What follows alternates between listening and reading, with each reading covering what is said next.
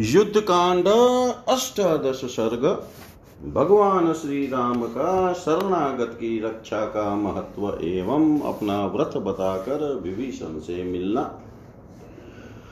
अथ रामः प्रसन्नात्मा श्रुत्वा वायुसुतस्य प्रत्यभाषत दुर्धर्षः श्रुतवानात्मनि स्थितम्।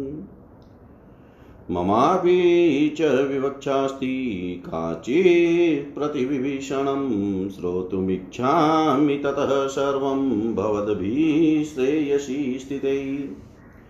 मित्रभावेन सम्प्राप्तं न त्यजेयं कथञ्चन दोषो यद्यपि तस्य स्यात् सतामेतदगर्हितम्।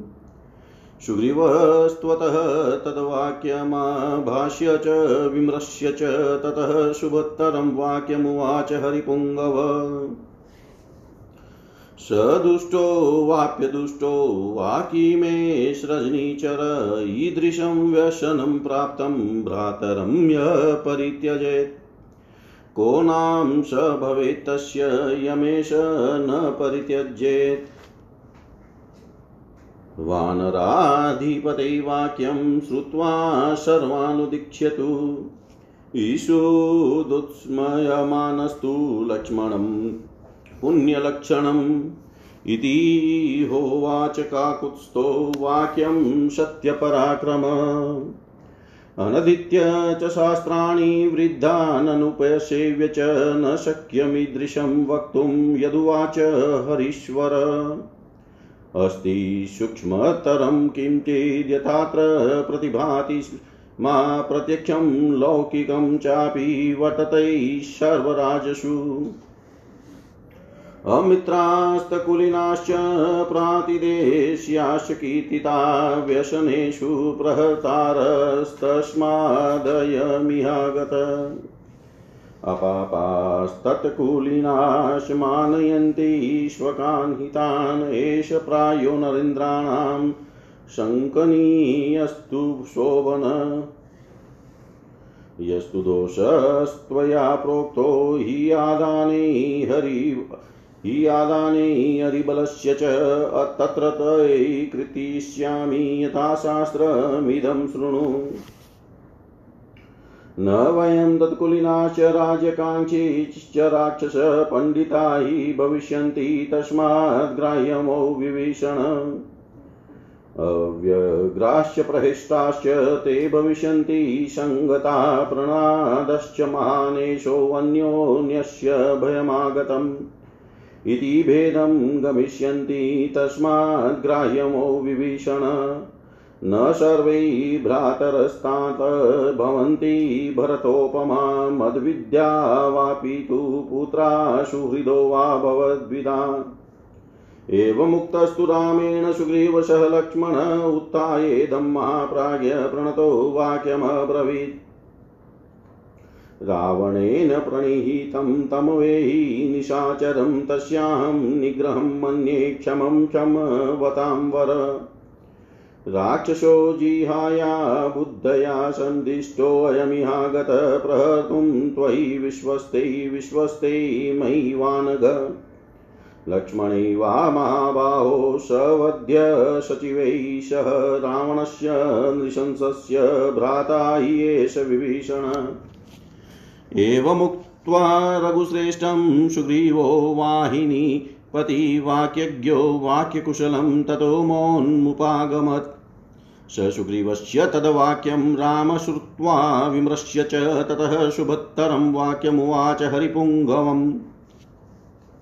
स दुष्टो वाप्यदुष्टो वाकी मे सृजनीचर सूक्ष्ममप्यहितं कर्तुं मम शक्त कथञ्चन।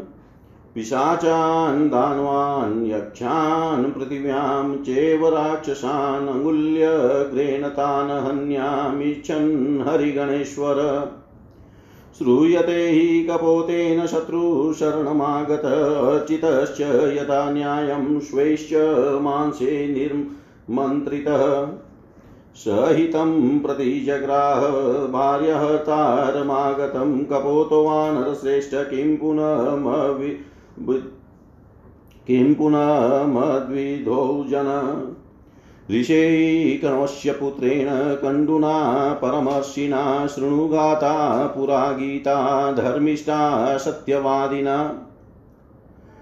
बद्धाञ्जलिपुटं दीनं याचन्तं शरणागतं न हन्यादानृशंसस्यार्थमपि शत्रुं परन्तप। आतो वा यदि वा दृप्त परेषां शरणं गत अरि प्राणान् परित्यज्य रक्षितव्यः कृतात्मना।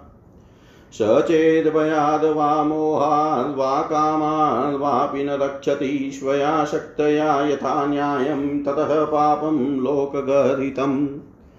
विनिष्टपश्यस्तस्य रक्षिणः शरणं गत आनाय सुकृतं तस्य सर्वं गच्छेद् रक्षित। एवं दोषो महानत्र प्रपन्ना नाम रक्षणै अस्वर्गयं चायस्यस्यं च बलवीर्यविनाशनम्। करिष्यामि यथार्थं तु काण्डो वचनमुत्तमं धर्मिष्ठं च यशस्यं च स्वर्गयं स्यात् तु फलोदये। सकृदेव प्रपन्नाय त्वास्मिति च याचते अभयं सर्वभूतेभ्यो ददाम्येतद्व्रतं मम। आनयेनं हरिश्रेष्ठ दतमस्या मया विभीषणो वा सुग्रीव यदि वा रावणः स्वयं। रामस्य तु वचः श्रुत्वा सुग्रीवप्लवगेश्वर प्रतिभाषत काकुत्स्थं सौहार्दैनाभिपूरित किमत्र चित्रं धर्मज्ञ लोकनाथशिखामणे यत त्वमार्यं प्रवासेथा सत्त्ववान् सत्पथे स्थित। मम चाप्यन्तरात्मायं शुद्धं वेति विभीषणम्। अनुमाना च भावा च सर्वतः सुपरीक्षित। तस्मात् क्षिप्रं सहास्माभिस्तुल्यो भवतु राघव, विभीषणो महाप्राज्य सखित्वं चाभ्युपेतु न ततस्तु सुग्रीववचो निशम्यतद्धौरीश्वरेणाभिहितं नरेश्वर। विभीषणैनाशु जगामसङ्गमं पतत्रिराजेन्यथ पुरन्दर पतित्रराजेन्यथा पुरन्दर वायुनंदन हनुमान जी के मुख से अपने मन में बैठी हुई बात सुनकर दुर्जय वीर भगवान श्री राम का चित्त प्रसन्न हो गया। वे इस प्रकार बोले मित्रों, विभीषण के संबंध में मैं भी कुछ कहना चाहता हूँ। आप सब लोग मेरे हित साधन में संलग्न रहने वाले हैं। अतः मेरी इच्छा है कि आप भी उसे सुन लें। जो मित्र भाव से मेरे पास आ गया हो, उसे मैं किसी तरह त्याग नहीं सकता। संभव है उसमें कुछ दोष भी हो, परंतु दोषी को आश्रय देना भी सतपुरुषों के लिए निंदित नहीं है। अतः विभीषण को मैं अवश्य अपनाऊँगा। वानर राज सुग्रीव ने भगवान श्री राम के इस कथन को सुनकर स्वयं भी उसे दोहराया और उस पर विचार करके यह परम सुंदर बात कही। प्रभो, यह दुष्ट हो या दुष्ट, इससे क्या है तो यह निशाचर ही। फिर जो पुरुष ऐसे संकट में पड़े हुए अपने भाई को छोड़ सकता है, उसका दूसरा ऐसा कौन संबंधी होगा जिसे वह त्याग न सके? वानर राज सुग्रीव की यह बात सुनकर सत्य पराक्रमी श्री रघुनाथ जी सबकी ओर देख कर कुछ मुस्कुराए और पवित्र लक्षण वाले लक्ष्मण से इस प्रकार बोले सुमित्रानंदन, इस समय वानर राज ने जैसी बात कही है, वैसी कोई भी पुरुष शास्त्रों का अध्ययन और गुरुजनों की सेवा किए बिना नहीं कह सकता। परंतु सुग्रीव, तुमने विभीषण में जो भाई के परित्याग रूप दोष की उद्भावना की है, उस विषय में मुझे एक ऐसे अत्यंत सूक्ष्म अर्थ की प्रतीति हो रही है। जो समस्त राजाओं में प्रत्यक्ष देखा गया है और सभी लोगों में प्रसिद्ध है, मैं उसी को तुम सब लोगों से कहना चाहता हूँ। राजाओं के छिद्र दो प्रकार के बताए गए हैं। एक तो उसी कुल में उत्पन्न हुए जाति भाई और दूसरे पड़ोसी देशों के निवासी। ये संकट में पड़ने पर अपने विरोधी राजा या राजपुत्र पर प्रहार कर बैठते हैं। इसी भय से यह विभीषण यहाँ आया है। इसे भी अपने जाति भाइयों से भय है। जिनके मन में पाप नहीं है, ऐसे एक कुल में उत्पन्न हुए भाई बंधु अपने कुटुंबी जनों को हितेशी मानते हैं। परंतु यही सजातीय बंधु अच्छा होने पर भी प्राय राजाओं के लिए शंकनीय होता है। रावण भी विभीषण को शंका की दृष्टि से देखने लगा है, इसलिए इसका अपनी रक्षा के लिए यहाँ आना अनुचित नहीं है। अतः तुम्हें उसके, इसके ऊपर भाई के त्याग का दोष नहीं लगाना चाहिए। तुमने शत्रु पक्षीय सैनिक को अपनाने में जो यह दोष बताया है कि वह अवसर देखकर प्रहार कर बैठता है, उसके विषय में मैं तुम्हें यह नीति शास्त्र के अनुकूल उत्तर दे रहा हूँ, सुनो। हम लोग इसके कुटुंबी तो है नहीं, अतः हमसे स्वार्थ हानि की आशंका इसे नहीं है, और यह राक्षस राज्य पाने का अभिलाषी है, इसलिए भी यह हमारा त्याग नहीं कर सकता। इन राक्षसों में बहुत से लोग बड़े विद्वान भी होते हैं। अतः वे मित्र होने पर बड़े काम के सिद्ध होंगे। इसलिए विभीषण को अपने पक्ष में मिला लेना चाहिए। हमसे मिल जाने पर ये विभीषण आदि निश्चिंत एवं प्रसन्न हो जाएँगे। इनकी जो ये शरणागति के लिए प्रबल पुकार है, इससे मालूम होता है राक्षसों में एक दूसरे से भय बना हुआ है। इसी कारण से इनमें परस्पर फूट होगी और ये नष्ट हो जाएँगे। इसलिए भी विभीषण को ग्रहण कर लेना चाहिए। तात सुग्रीव, संसार में सब भाई भरत के समान नहीं होते।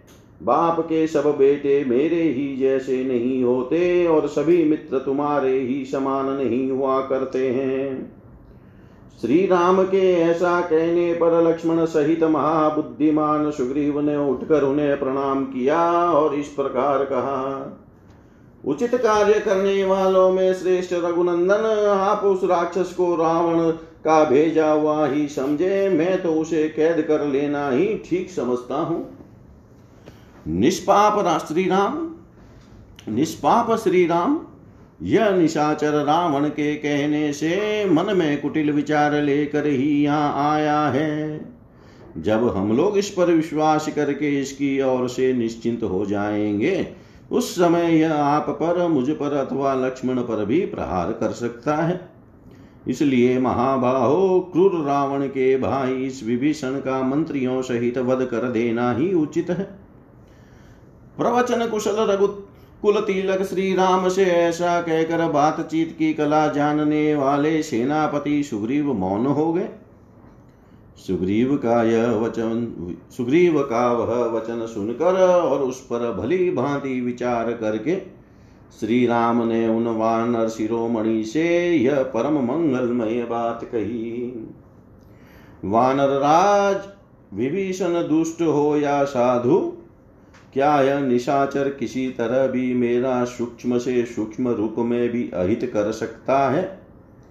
वानर युद्धपते यदि मैं चाहूँ तो पृथ्वी पर जितने भी पिशाच, दानव, यक्ष और राक्षस हैं, उन सबको एक अंगुली के अग्रभाग से मार सकता हूँ।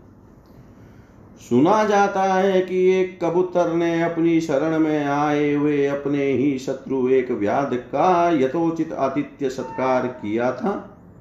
और उसे निमंत्रण दे अपने शरीर के मांस का भोजन कराया था। उस व्याध ने उस कबूतर की भारिया कबूतरी को पकड़ लिया था तो भी अपने घर आने पर कबूतर ने उसका आदर किया। फिर मेरे जैसा मनुष्य शरणागत पर अनुग्रह करे, इसके लिए तो कहना ही क्या है? पूर्व काल में कण्व मुनि के पुत्र सत्यवादी महर्षि कंडू ने एक धर्म विषयक गाथा का गा, गान किया था उसे बताता हूँ सुनो। परंतप यदि शत्रु भी शरण में आए और दीन भाव से हाथ जोड़कर दया की याचना करे तो उस पर प्रहार नहीं करना चाहिए। शत्रु दुखी हो या अभिमानी यदि वह अपने विपक्षी की शरण में जाए तो शुद्ध हृदय वाले श्रेष्ठ पुरुष को अपने प्राणों का मोह छोड़कर उसकी रक्षा करनी चाहिए। यदि वह भय, मोह अथवा किसी कामना से न्यायानुसार यथाशक्ति उसकी रक्षा नहीं करता तो उसके उस पाप कर्म की लोक में बड़ी निंदा होती है।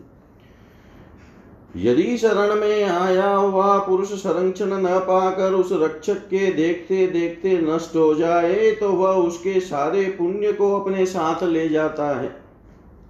इस प्रकार शरणागत की रक्षा न करने में महान दोष बताया गया है। शरणागत का त्याग स्वर्ग और सुयश की प्राप्ति को मिटा देता है और मनुष्य के बल और वीर्य का नाश करता है। इसलिए मैं तो महर्षि कंडू के उस यथार्थ और उत्तम वचन का ही पालन करूँगा, क्योंकि वह परिणाम में धर्म, यश और स्वर्ग की प्राप्ति कराने वाला है। जो एक बार भी शरण में आकर मैं तुम्हारा हूँ, ऐसा कहकर मुझसे रक्षा की प्रार्थना करता है, उसे मैं समस्त प्राणियों से अभय कर देता हूँ, यह मेरा सदा के लिए व्रत है। अतः कपि श्रेष्ठ सुग्रीव, वह विभीषण हो या स्वयं रावण आ गया हो, तुम उसे ले आओ, मैंने उसे अभय दान दे दिया। भगवान श्री राम का यह वचन सुनकर वानर राज सुग्रीव ने सौहार्द से भरकर उनसे कहा, धर्मज्ञ लोकेश्वर शिरोमणे, आपने जो यह श्रेष्ठ धर्म की बात कही है, इसमें क्या आश्चर्य है? क्योंकि आप महान शक्तिशाली और सन्मार्ग पर स्थित हैं। यह मेरी अंतरात्मा भी विभीषण को शुद्ध समझती है। हनुमान जी ने भी अनुमान और भाव से उनके भीतर बाहर सब और से भली भांति परीक्षा कर ली है। अतः रघुनंदन, अब विभीषण शीघ्र ही यहाँ हमारे जैसे होकर रहे और हमारी मित्रता प्राप्त करें। तदनंतर वानर राज सुग्रीव की कही हुई वह बात सुनकर राजा श्री राम शीघ्र आगे बढ़कर विभीषण से मिले। मानो देवराज इंद्र पक्षी राज गरुड़ से मिल रहे हो। इतिहासे श्रीमद् रामायणे, वाल्मीकि, आदिकाव्यै, युद्धकाण्डे, अष्टादश सर्ग। सर्वं श्रीशां सदाशिवाय अर्पणम् अस्तु ॐ विष्णवे नम, ॐ विष्णवे नम, ॐ विष्णवे नमः। युद्धकांड, एकोनविंश सर्ग। विभीषण का आकाश से उतरकर भगवान श्री राम के चरणों की शरण लेना, उनके पूछने पर रावण की शक्ति का परिचय देना और श्री राम का रावण वध की प्रतिज्ञा करके विभीषण को लंका के राज्य पर अभिषिक्त कर उनकी सम्मति से समुद्र तट पर धरना देने के लिए बैठना। राघवेना भय दत्ते सन्नन्तो रावणानुज विभीषणो महाप्राज्ञो भूमिं संवलोकयत्। खादपपाता वनिमृष्टो भक्तैरनुचर स स तु रामस्य धर्मात्मा निपपात विभीषण पादयो निपाता चतुर्भिः सह राक्षसैः अब्रवीच्य तदा वाक्यं रामं प्रति विभीषण। धर्मयुक्तं च युक्तं च साम्प्रतं सम्प्रहर्षणम्। अनुजो रावणस्याहं तेन चास्यं वमानित भवन्तं सर्वभूतानां शरण्यं शरणं गतः परित्यक्ता मया लङ्का मित्राणि च धनानि च। भवद्गतं हि मे राज्यं जीवितं च सुखानि च। तस्य तद्वचनं श्रुत्वा रामो वचनमब्रवीत्। वचनाः सान्त्वयित्वैन् लोचनाभ्यामपि आख्याहिमं तत्त्वेन राक्षसानां बलाबलम् एवमुक्तं तदा रक्षो रामेण क्लिष्टकर्मणा रावणस्य बलं सर्वमाख्यातुमुपचक्रमै अवध्य सर्वभूतानां गन्धर्वो रगपक्षिणां राजपुत्र दशग्रीवो वरदानात् स्वयंभुव। रावणानन्तरो भ्राता मम ज्येष्ठश्च वीर्यवान् कुम्भकर्णो महातेजा शक्रपतिबलो युधि।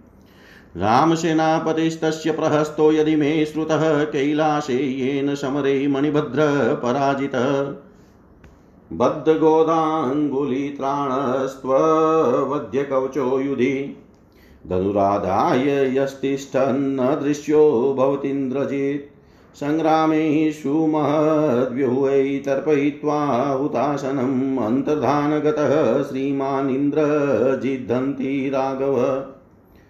महोदरमहापार्श्वो राक्षश्चाप्यकम्पन अनिकपास्तु तस्यैते लोकपालसमायुधि दशकोटिसहस्राणि रक्षसां कामरूपिणां मांसशोणितभक्ष्याणां लङ्कापुरनिवासिनां स तैस्तु सहितो राजा लोकपालान् योधयत्। सह देवेस्तु ते भग्ना रावणेन दुरात्मना। विभीषणस्य तु वचस्तच्छ्रुत्वा रघुशतम् अनुवीक्षय मनसा सर्वमिदं वचनमब्रवीत्। यानि कर्मापदानानि रावणस्य विभीषण आख्यातानि च तत्त्वेन हि अवगच्छामि तान्यहम्। अहं हत्वा दशग्रीवं सम्प्रहस्तं सहात्मजं। राजानं, त्वां करिष्यामि सत्यमेतत् मे। रसातलं वा प्रविशेत, पातालं वापि रावण पितामहसकाशं वा न मे जीवनविमुच्यते हत्वा रावणं शङ्कै सपुत्रजनबान्धवम् अयोध्यां न प्रवेक्ष्यामि त्रिभस्ते भ्रातृभिः श्रुत्वा तु वचनं तस्य रामस्याक्लिष्टकर्मण शिरसा वन्ध्यं धर्मात्मा वक्तुमेवं प्रचक्रमे। राक्षसानां वधेशायं लङ्कायाश्च प्रदर्शने करिष्यामि, यथा प्राणं प्रवेक्ष्यामि च वाहिनीम् इति ब्रुवाणं रामस्तु परिष्वज्य विभीषणम् अब्रवीलक्ष्मणं प्रीतसमुद्रा तेन केम महाप्राज्ञमभिषिञ्च विभीषणम्। राजानं रक्षसां क्षिप्रं प्रहसन्नै मयि मानद एवमुक्तस्तु सौमित्रीभ्यसिञ्चद विभीषणम्। मध्ये वानरमुख्यानां राजानं राजशासनात् तं प्रसादं तु रामस्य दृष्ट्वा सद्यप्लवङ्गमा। प्रचुक्रुषु महात्मानं साधु साध्विति चाब्रुवन्। अब्रवीच हनुमा च सुग्रीवश्च विभीषण कथं सागरं क्षोभ्यं तरामवरुणालयं सैन्यै परिवृत्ता सर्वै वानराणां महोजसाम्। उपायैरभिगच्छाम यदा नदनदीपतिं तराम तरसा सर्वै ससैन्या वरुणालयम् एवमुक्तस्तु धर्मात्मा प्रत्युवाच विभीषण, समुद्रं राघवो राजा शरणं गन्तुमहरति खानितसगरेणायमप्रमेयो महोदधि कर्तुमहरति रामस्य ज्ञाते कार्यं, महोदधि एवं विभीषणेनोक्तो राक्षसेन विपश्चिता। आजगामात् सुग्रीवो यत्र रामसलक्ष्मण ततश्चाख्यातुमारेभे विभीषणवचः शुभं सुग्रीवो विपुलग्रीवसागरस्योपवेशनम् प्रकृत्या धर्मशीलस्य रामस्यास्याप्यरोचत सलक्ष्मणं महातेजः सुग्रीवं च हरीश्वरम् सत्क्रियार्थं क्रियादक्षं स्मितपूर्वं भाषत विभीषणस्य मन्त्रोऽयं मम लक्ष्मणः। रोचते सुग्रीवपण्डितो नित्यं भवान् मन्त्रविचक्षण उभाभ्यां सम्प्रदारा उभाभ्यां सम्प्रदार्यार्थं रोचते यत् तदुच्युताम्। एवमुक्तौ ततो वीरो भूभौ सुग्रीवलक्ष्मणौ स्वमुदाचारसंयुक्तमिदं वचनमुच्यतु। किमर्थं नो नरव्याघ्र न रोचष्यति राघव विभीषणेन यतः तुक्तमस्मिन् काले शुभावहम्। अबदद्वा सागरे सेतुं घोरे अस्मिन् वरुणालये लङ्कानाशादितुं शक्यासेन्द्रैरपि सुरासुरैः। विभीषणस्य शूरस्य यथार्थं क्रियतां वच अलं कालात्ययं कृत्वा सागरोऽयं नियोज्यताम्। यथा सैन्येन गच्छां पुरीं रावणपालिताम् एवमुक्तः कुशास्तीर्णै तीरे नदनदीपते संविवेश तदा रामो वेद्यामिव हुताशन। वेद्यामिव हुताशन इत्याशै श्रीमद् रामायणे वाल्मीकियै आदिकाव्ये युद्धकाण्डे एकोनविंश सर्ग सर्वं श्रीशां सदाशिवाय अर्पणम् अस्तु ॐ विष्णवे नम, ॐ विष्णवे नम, ॐ विष्णवे नमः। इस प्रकार श्री रघुनाथ जी के अभय देने पर विनयशील महाबुद्धिमान विभीषण ने नीचे उतरने के लिए पृथ्वी की ओर देखा। वे अपने भक्त सेवकों के साथ हर्ष से भरकर आकाश से पृथ्वी पर उतर आए। उतर कर चारों राक्षसों के साथ धर्मात्मा विभीषण श्री रामचंद्र जी के चरणों में गिर पड़े। उस समय विभीषण ने श्री राम से धर्मानुकूल युक्ति युक्त समयोचित और हर्षवर्धक बात कही। भगवान, मैं रावण का छोटा भाई हूँ। रावण ने मेरा अपमान किया है। आप समस्त प्राणियों को शरण देने वाले हैं, इसलिए मैंने आपकी शरण ली है। अपने सभी मित्र धन और लंकापुरी को मैं छोड़ आया हूँ। अब मेरा राज्य, जीवन और सुख सब आपके ही अधीन है। विभीषण के ये वचन सुनकर श्री राम ने मधुर वाणी द्वारा उन्हें सांत्वना दी और नेत्रों से माने, मानो उन्हें पी जाएँगे। इस प्रकार प्रेम पूर्वक उनकी ओर देखते हुए कहा, विभीषण, तुम मुझे ठीक ठीक राक्षसों का बलाबल बताओ। अनायास ही महान कर्म करने वाले श्री राम के ऐसा कहने पर राक्षस विभीषण ने रावण के संपूर्ण बल का परिचय देना आरंभ किया।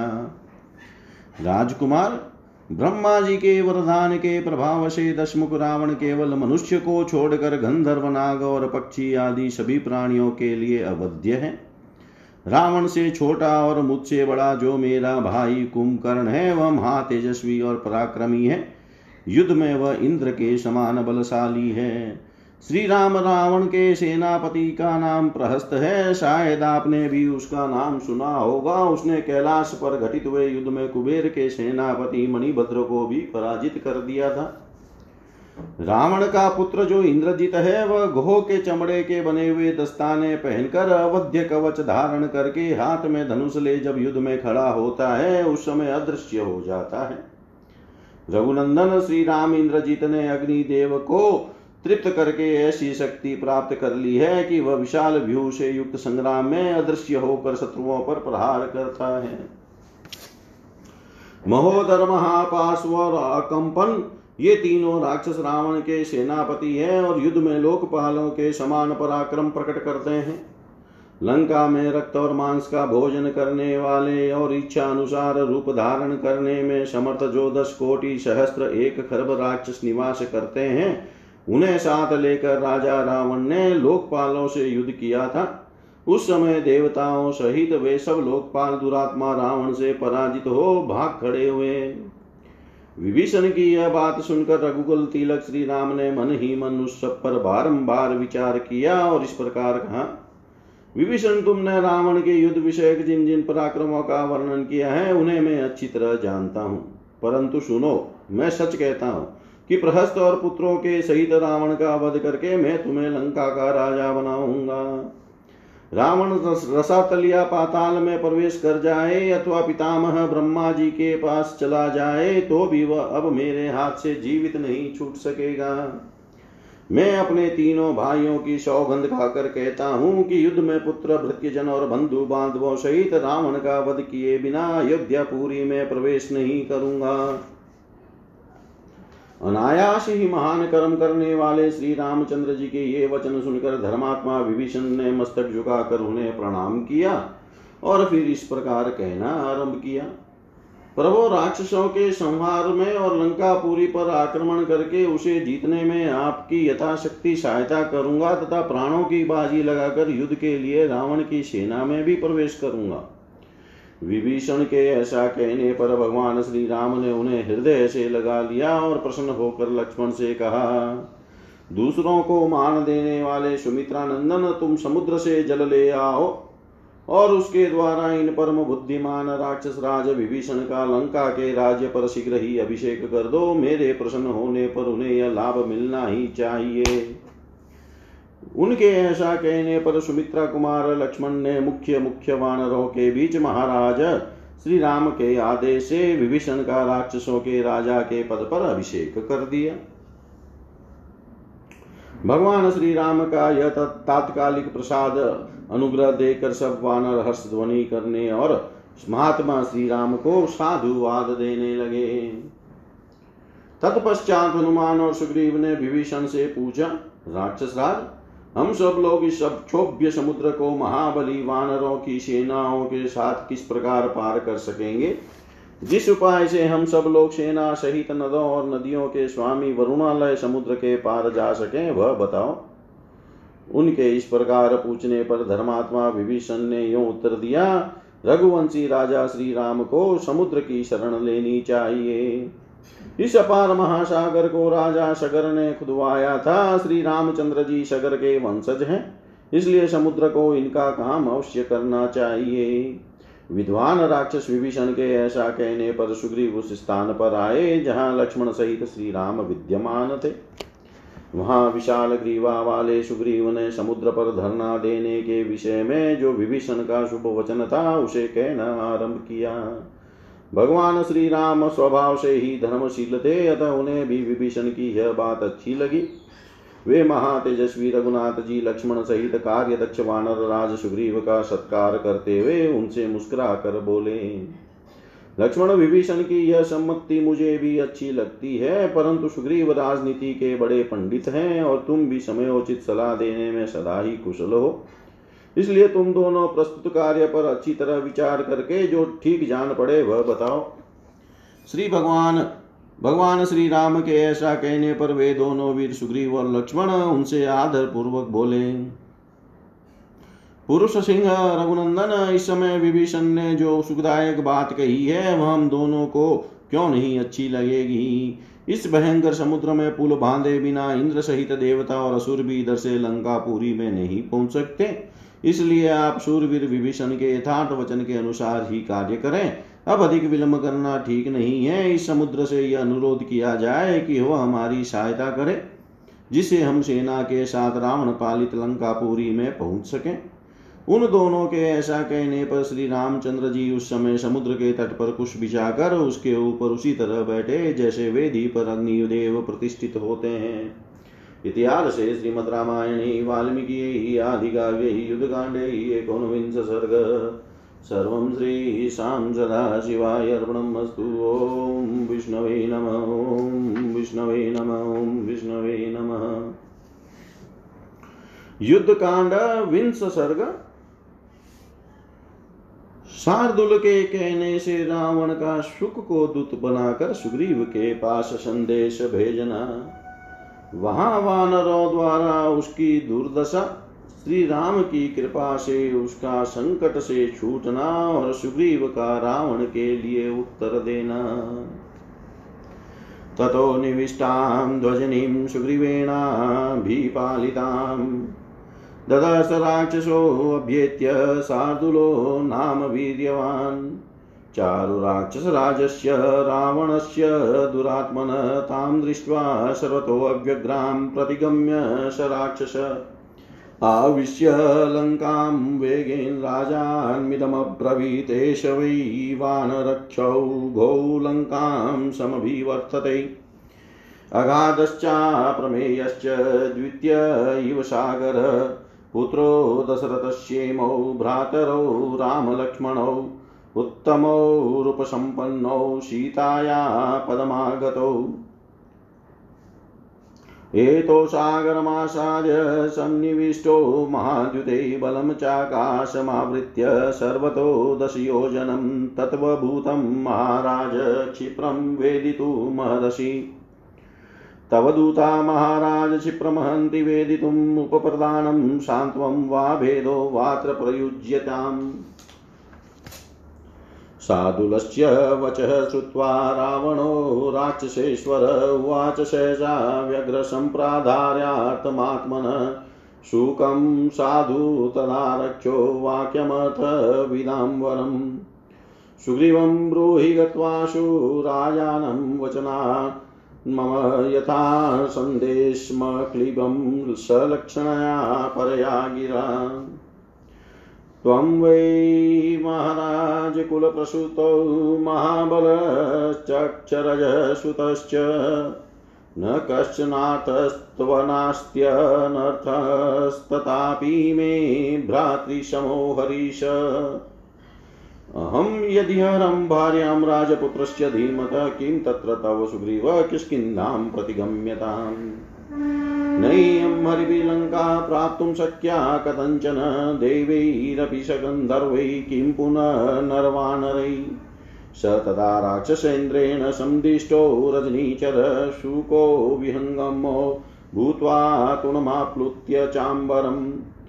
स गत्वा दुरमध्वान्मुपुर्युपरि सागरं संस्थितो हि अम्बरे वाक्यं सुग्रीवमिदम् अब्रवीत्। सर्वमुक्तं यथादिष्टं रावणेन दुरात्मना। ततः प्रापयन्तं वचनं तूर्णमाप्लुप्त्य वानरा। प्रापद्यन्त तदा क्षिप्रं लोप्तुं हन्तुं च मुष्टिभिः। सर्वैः प्लवङ्गैः प्रशमं निगृहीतो निशाचर। गगनादभूतलै चाशु प्रतिगृह्याम्वतारित वानरैः पीड्यमानस्तु शुको वचनमब्रवीत् न दूतान् घ्नन्ति काकुत्स्थवार्यन्तां साधु वानरा। यस्तु हित्वा मतं भर्तु स्वमतं सम्प्रदारयेतनुक्तवादी दूतसन स दूतो वदमहरति शुकस्य वचनं राम श्रुत्वा तु परिदेवितम् उवाच घ्नत्तः शाखा मृगसभान् स च पत्रलघुर्भूत्वा हरिभिदर्शिते भये अन्तरिक्षे स्थितो भूत्वा पुनः वचनमब्रवीत् सुग्रीवसत्त्वसम्पन्न महाबलपराक्रम किं मया खलु वक्तव्यो रावणो लोकरावण। स एव मुक्तप्लवगाधिपस्तदा प्लवङ्गा प्लवङ्गमानां वृषभो महाबल। उवाच वाक्यं रजनीचरस्य चारं सुगं सुदमदीनसत्त्वः न मे यसि मित्रं, न तथानुकम्प्यो, न चोपकर्तासि, न मे प्रियोषि हरिश्च रामस्य सहानुबन्धस्ततोषि वाली वदाह वद्य निहम निहन्म्यहं त्वां ससुतं सबन्धुं, सज्ञातिवर्गं रजनीचरेश। लङ्कां च सर्वां महता बलेन, सर्वै करिष्यामि समेत्य भस्म। न मोक्ष्यसे रावण राघवस्य सुरेशेन्द्रैरपि गुमूढगुप्त।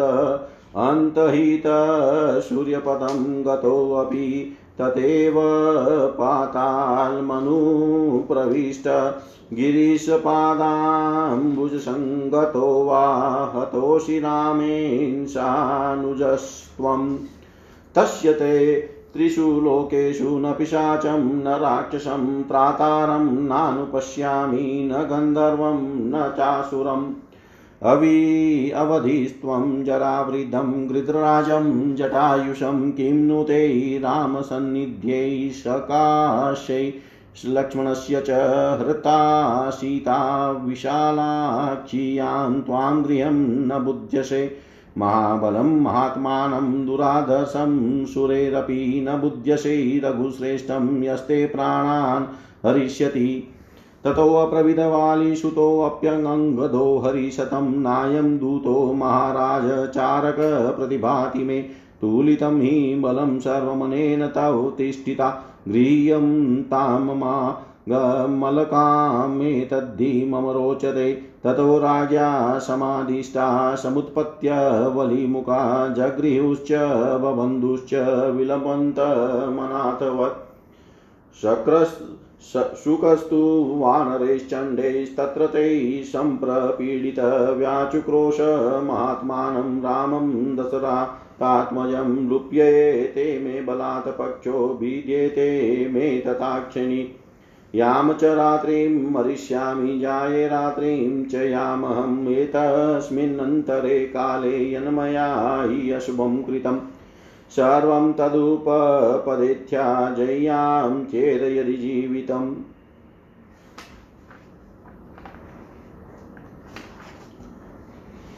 नाघातयतः तदा राम श्रुत्वा तत्परिदेवितम् वानरान् ब्रविद रामो मुच्यतां दुतागत वानरान् ब्रविद रामो मुच्यतां दुतागत इसी बीच में दुरात्मा राक्षस राज रावण के गुप्तचर पराक्रमी राक्षस शार्दुल ने वहाँ आकर सागर तट पर छावनी डाले पड़ी हुई सुग्रीव द्वारा सुरक्षित वानरी सेना को देखा। सब और शांत भाव से स्थित हुई उस विशाल सेना को देखकर वह राक्षस लौट गया और जल्दी से लंकापुरी में जाकर राजा रावण से यो बोला महाराज लंका की और वानरों और भालुओं का एक प्रभाषा बढ़ा चला आ रहा है। वह दूसरे समुद्र के समान गाध और असीम है। राजा दशरथ के ये दो पुत्र दोनों भाई श्री राम और लक्ष्मण बड़े ही रूपवान और श्रेष्ठ वीर हैं। वे सीता का उद्धार करने के लिए आ रहे हैं। महातेजस्वी महाराज, ये दोनों रघुवंशी बंधु भी इस समय समुद्र तट पर ही आकर ठहरे हुए हैं। वानरों की वह सेना सब और से दस योजन तक के खाली स्थान को घेर कर वहाँ ठहरी हुई है। यह बिल्कुल ठीक बात है, आप शीघ्र ही इस विषय में विशेष जानकारी प्राप्त करें। राक्षस सम्राट, आपके दूत शीघ्र सारी बातों का पता लगा लेने के योग्य है, अतः उन्हें भेजें। तत्पश्चात जैसा उचित समझे, वैसा करें। चाहे उन्हें सीता को लौटा दे, चाहे सुग्रीव से मीठी मीठी बातें करके उन्हें अपने पक्ष में मिला ले, अथवा सुग्रीव और श्री राम में फूट डलवा दे। साधुल की बात सुनकर राक्षस राज रावण सहसा व्यग्र हो उठा और अपने कर्तव्य का निश्चय करके अर्थवेताओं में श्रेष्ठ सुख नाम मग राक्षस से यह उत्तम वचन बोला। दूत, तुम मेरे कहने से शीघ्र ही वानर राज सुग्रीव के पास जाओ और मधुर एवं उत्तम वाणी द्वारा निर्भीकता पूर्वक उनसे मेरा यह संदेश कहो। वानर राज, आप वानरों के महाराज के कुल में उत्पन्न हुए हैं, आदरणीय रिक्ष रजा के पुत्र हैं और स्वयं भी बड़े बलवान हैं। मैं आपको अपने भाई के समान समझता हूँ। यदि मुझसे आपका कोई लाभ नहीं हुआ है तो मेरे द्वारा आपकी कोई हानि भी नहीं हुई है। सुग्रीव, यदि मैं बुद्धिमान राजपुत्र राम की स्त्री को हर लाया हूँ तो इसमें आपको क्या हानि है? अतः आप किसकिदा को लौट जाइए। हमारी इस लंका में वानर लोग किसी तरह भी नहीं पहुँच सकते। यहाँ देवताओं और गंधर्वों का भी प्रवेश होना असंभव है। फिर मनुष्यों और वानरों की तो बात ही क्या है? राक्षस राज रावण के इस प्रकार संदेश देने पर उस समय निशाचर सुखतोता नामक पक्षी का रूप धारण करके तुरंत आकाश में उड़ चला। समुद्र के ऊपर ही ऊपर बहुत दूर का रास्ता तय करके वह सुग्रीव के पास जा पहुँचा और आकाश में ही ठहर कर उसने दुरात्मा रावण की आज्ञा के अनुसार वे सारी बातें सुग्रीव से कही। जिस समय वह संदेश सुना रहा था, उसी समय वानर उछल कर तुरंत उसके पास जा पहुँचे। वे चाहते थे कि हम शीघ्र ही इसकी पांखें नोच लें और इसे घुस्सों से ही मार डालें। इस निश्चय के साथ सारे वानरों ने उस निशाचर को बलपूर्वक पकड़ लिया और उसे कैद करके तुरंत आकाश से भूतल पर उतारा। इस प्रकार वानरों के पीड़ा देने पर सुख पुकार उठा। रघुनंदन राजा लोग दूतों का वध नहीं करते हैं। अतः आप इन वानरों को भली भांति रोकिए। जो स्वामी के अभिप्राय को छोड़कर अपना मत प्रकट करने लगता है, वह दूत बिना कही हुई बात कहने का अपराधी है। अतः वही वध के योग्य होता है। सुख के वचन और विलाप को सुनकर भगवान श्री राम ने उसे पीटने वाले प्रमुख वानरों को पुकार कर कहा, इसे मत मारो। उस समय तक शुक के पंखों का भार कुछ हल्का हो गया था, क्योंकि वानरों ने उन्हें नोच डाला था। फिर उनके अभय देने पर शुक आकाश में खड़ा हो गया और पुनः बोला, महान बल और पराक्रम से युक्त शक्तिशाली सुग्रीव, समस्त लोकों को रुलाने वाले रावण को मुझे आपकी ओर से क्या उत्तर देना चाहिए? सुख के इस प्रकार पूछने पर उस समय कपि शिरोमणि महाबली उदार चेता वानर राज सुग्रीव ने उस निशाचर के दूत से यह स्पष्ट एवं निश्चल बात कही, दूत, तुम रावण से इस प्रकार कहना, वध के योग्य दशानन, तुम न तो मेरे मित्र हो, न दया के पात्र हो, न मेरे उपकारी हो न मेरे प्रिय व्यक्तियों में से ही कोई हो। भगवान श्री राम के शत्रु हो, इस कारण अपने सगे संबंधियों सहित तुम वाली की भांति ही मेरे लिए वध्य हो। निशाचर राज में पुत्र बंधु और कुटुंबी जनों सहित तुम्हारा संहार करूँगा और बड़ी भारी सेना के साथ आकर समस्त लंका पूरी को भस्म कर डालूँगा। मूर्ख रावण, यदि इंद्र आदि समस्त देवता तुम्हारी रक्षा करे तो भी श्री रघुनाथ जी के हाथ से अब तुम जीवित नहीं छूट सकोगे। तुम अंतर्धान हो जाओ, आकाश में चले जाओ, पाताल में घुस जाओ, अथवा महादेव जी के चरणार विंदों का आश्रय लो। फिर भी अपने भाइयों सहित तुम अवश्य श्री रामचंद्र जी के हाथों से मारे जाओगे। तीनों लोकों में मुझे कोई भी पिशाच, राक्षस, गंधर्व या असुर ऐसा नहीं दिखाई देता जो तुम्हारी रक्षा कर सके। चिरकाल के बूढ़े गृतराज जटायु को तुमने क्यों मारा? यदि तुम में बड़ा बल था तो श्री राम और लक्ष्मण के पास से तुमने विशाल लोचना सीता का अपहरण क्यों नहीं किया? तुम सीता जी को ले जाकर अपने सिर पर आई हुई विपत्ति को क्यों नहीं समझ रहे हो? रघुकुल तिलक श्री राम महाबली, महात्मा और देवताओं के लिए भी दुर्जय है, किंतु तुम उन्हें अभी तक समझ नहीं सके। तुमने छिप कर सीता का हरण किया है, परंतु वे सामने आकर तुम्हारे प्राणों का अपहरण करेंगे। तत्पश्चात वानर शिरोमणि वाली कुमार अंगद ने कहा, महाराज, मुझे तो यह दूत नहीं, कोई गुप्तचर प्रतीत तो होता है। इसने यहाँ खड़े खड़े आपकी सारी सेना का माप तोल कर लिया है पूरा पूरा अंदाज़ा लगा लिया है, अतः इसे पकड़ा, पकड़ लिया जाए, लंका को न जाने पाए, मुझे यही ठीक जाना पड़ता है। फिर तो राजा सुग्रीव के आदेश से वानरों ने उछल कर उसे पकड़ लिया और बाँध दिया। वह बेचारा अनाथ की भांति विलाप करता रहा। उन प्रचंड वानरों से पीड़ित हो सुख ने दशरथ नंदन महात्मा श्री राम को बड़े ज़ोर से पुकारा और कहा, प्रभो, बलपूर्वक मेरी पांखें नोची और आँखें फोड़ी जा रही है। यदि आज मैंने प्राणों का त्याग किया तो जिस रात में मेरा जन्म हुआ था और जिस रात को मैं मरूँगा जन्म और मरण के इस मध्यवर्ती काल में मैंने जो भी पाप किया है, वह सब आपको ही लगेगा। उस समय उसका यह विलाप सुनकर श्री राम ने उसका वध नहीं होने दिया। उन्होंने वानरों से कहा, छोड़ दो, यह दूत होकर ही आया था। इतिहास से श्रीमद रामायणे, वाल्मीकि, आदि काव्ये, युद्ध कांडे, विंश सर्ग सर्वं श्रीशां सदाशिवाय अर्पणम् अस्तु ॐ विष्णवे नमः ॐ विष्णवे नमः विष्णवे नमः।